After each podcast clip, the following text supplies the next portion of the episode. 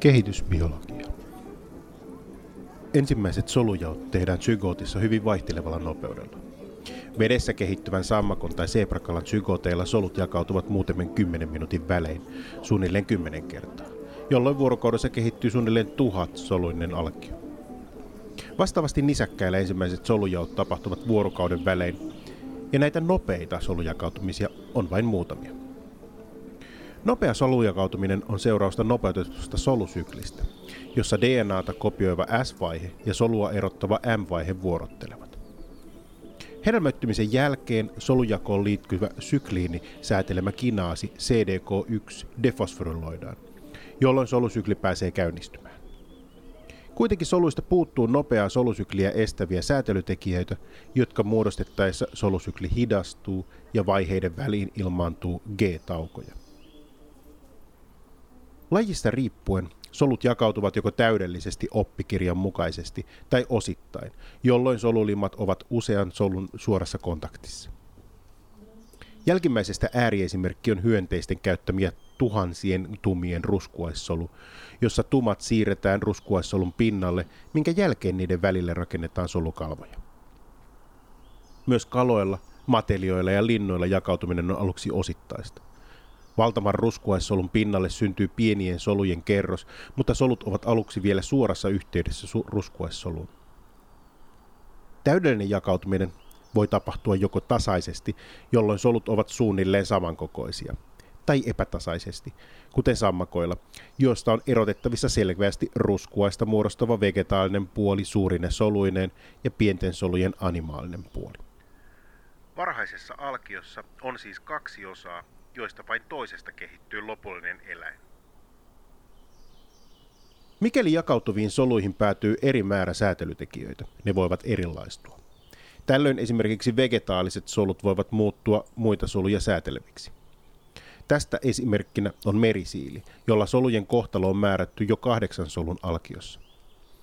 Vegetaaliset solut jakautuvat epätasaisesti, jolloin alkion toiseen päähän muodostuu pieniä mikromeereiksi kutsuttuja soluja.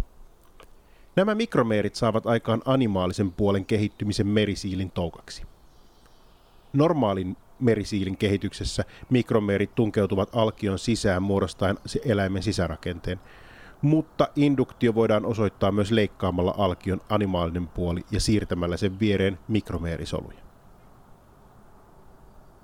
Solut voivat siis erittää ympärilleen erilaisia kemiallisia aineita, jotka vaikuttavat muiden solujen erilaistumiseen. Tämä havainto on ollut yksi merkittävimpiä yksilön kehityksen ymmärtämisen kannalta. Periaatteessahan alkio, jonka toisessa päässä eritetään jotain liukoista säätelytekijää, voi erilaistua säätelytekijän pitoisuusgradientin mukaan. Solut, jotka kokevat korkean pitoisuuden, erilaistuvat tietynlaisiksi soluiksi, ja solut, joilla pitoisuus on alhaisempi toisenlaiseksi. Erilaistumisen seurauksena nämä solutyypit alkavat erittää muita säätelytekijöitä, jolloin seurauksena on esimerkiksi etutaka-akselin mukainen jaokkeinen jaottu organismi. Tällainen jaokkeisuus on havaittavissa lähes kaikilta eläimiltä. Miten sitten solut voivat olla ylipäätään rakenteeltaan erilaisia? Eikö niissä kaikissa ole samat rakennusohjeet eli geenit? Erilaistuminen edellyttää geeniaktiivisuuden sääntelyä. Tällöin on hyvä, että geenit on koodattu DNAhan pätkissä, jotka vuorottelevat proteiinia koodaavat eksonit ja niitä erottavat intronit. Näiden lisäksi ensimmäistä eksonia edeltää transkription aloituskohta, josta RNA-polymeraasi voi aloittaa RNAn lukemisen, promoottorialueet, joihin RNA-polymeraasi voi sitoutua, ja erilaiset säätelyalueet, jotka voivat sijaita jopa miljoonien emästen päässä proteiinia koodaavasta geenistä. Säätelyalueita on käytännössä noin kolmasosa perimästämme, jolloin jokaista geeniä kohden on noin 50 säätelyaluetta. Näiden säätelytekijöiden toimintaa säädellään erilaisilla transkriptiotekijöillä, jotka jaetaan viiteen säätelytekijäperheeseen. Niistä yleisimmin vastaan tulevia ovat sukupuolihormonien yhteydessä vastaan tulevat sinkkisormet ja alkion kaavoittumisessa tärkeät homeodomain-tekijät, kuten HOX-säätelijät.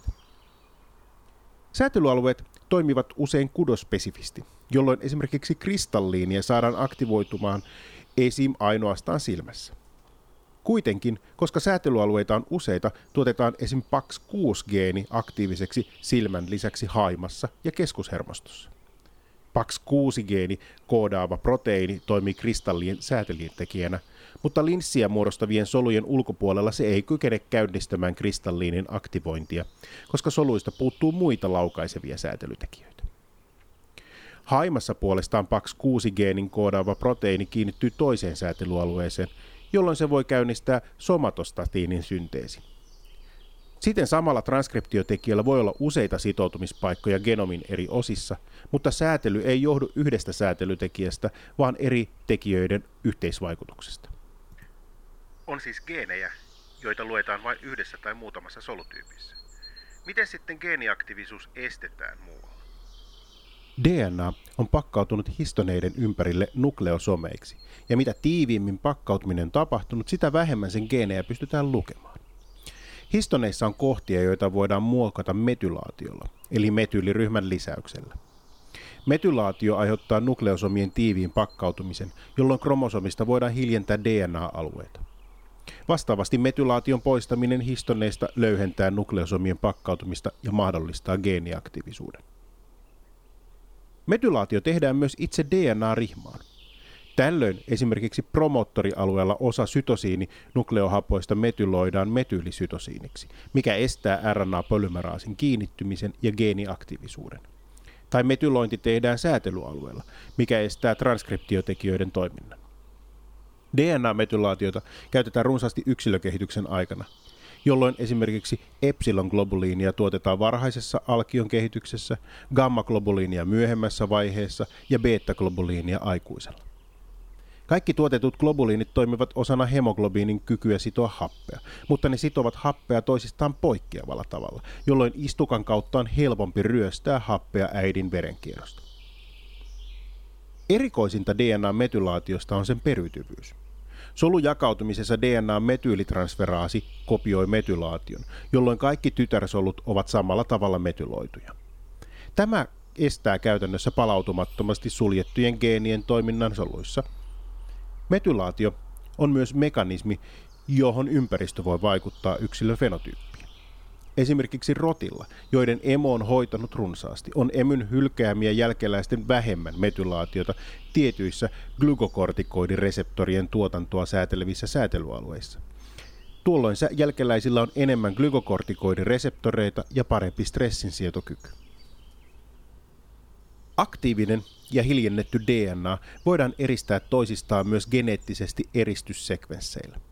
Näihin sekvensseihin liittyy proteiineja, jotka estävät läheisten geenien tarpeettoman luennan. Esimerkiksi kanan beta-globiinia koodaavan geenin lähellä on hajuaistiin liittyvä geeni ja folaattireseptoria koodaava geeni. Kuitenkin geenien välillä on eristyssekvenssit, jolloin kumpikaan virusgeeni ei tule vahingossa aktivoitua kehittyvissä punasoluissa. Hiljentäminen voi tapahtua myös kokonaiseen kromosomiin. Esimerkiksi nisäkkäillä jokaisessa naaraansolussa toinen X-kromosomi on hiljennetty, koska kahden aktiivisen X-kromosomin vaikutuksesta soluja kuolisi ja mesodermi ei kehittyisi. Hiljentäminen ei ole ihan täydellistä, vaan suunnilleen 10 prosenttia hiljennetyn X-kromosomin geeneistä säilyy aktiivisina. Hiljennetty X-kromosomi pakataan tuman reunalle, niin sanottuksi barrin kappaleeksi. Yleensä hiljentäminen tapahtuu sattumanvaraisesti, mutta istukkaan muodostavissa tropoflastisoluissa siittiöstä saatu X-kromosomi hiljennetään. Hiljentämisen mekanismia ei tunneta, mutta se on yleistä paitsi meillä nisäkkäillä myös selkärangattomilla ja toimii mekanismina joissain tapauksissa esimerkiksi ympäristön aiheuttaman sukupuolen määräytymisessä. Okei, nyt ymmärrän. Geenien toiminta estetään ja aktivoidaan tarvittaessa. Tuloksena siis on aina tietty proteiini, jolloin ihmisen 20 000 geeniä tuottaa 20 000 proteiinia. Tämähän on helppoa. Koska geenit on koodattu introneihin ja eksoneihin, on sangen helppo, helppo ymmärtää, että eksoneista voidaan kulloinkin valita haluttuja komponentteja, ikään kuin ominaisuuksia tuotettuun proteiiniin. Esimerkiksi kehittyvissä rustosoluissa on hieman erilainen kollageeni kuin kypsissä rustosoluissa, koska kehittyvistä soluista kollageenin geenistä luetaan kolme eksonia.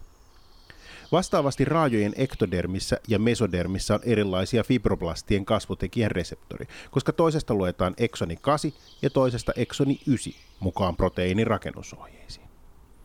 Kuitenkin myös eksoneiden sisällä voidaan tehdä vaihtoehtoista pilkkoutumista, jolloin ohjelmoitua solukuolemaa voidaan estää pitkällä BCLX-variantilla, mutta keskimmäisen eksonin pilkkominen aiheuttaa solukuoleman aiheuttajan tuottamisen. Usein mRNAn pilkkoutuminen on siis kudospesifiä, jolloin geenituotteita saadaan viritettyä eri soluille toimiviksi. Esimerkiksi tropomyosiinista tunnetaan seitsemän isomuotoa, jotka toimivat eri tavoin erilaisissa lihassoluissa, hermosoluissa ja maksasoluissa. Pilkkoutumisen ennätys lienee banaanikärpäsin DSCAM-geenissä, joka koostuu 24 eksonista. Proteiinista tunnetaan yli 38 000 isomuotoa, mikä on lähes kolme kertaa enemmän kuin kärpäsessä on geenejä. Geeni vastaa hermosolujen kiinnittymisestä, joten on ihan ymmärrettävää, että D-skram-proteiini on jokaisessa hermosolussa erilainen, jolloin hermoverkot saadaan luotua mielekkääksi.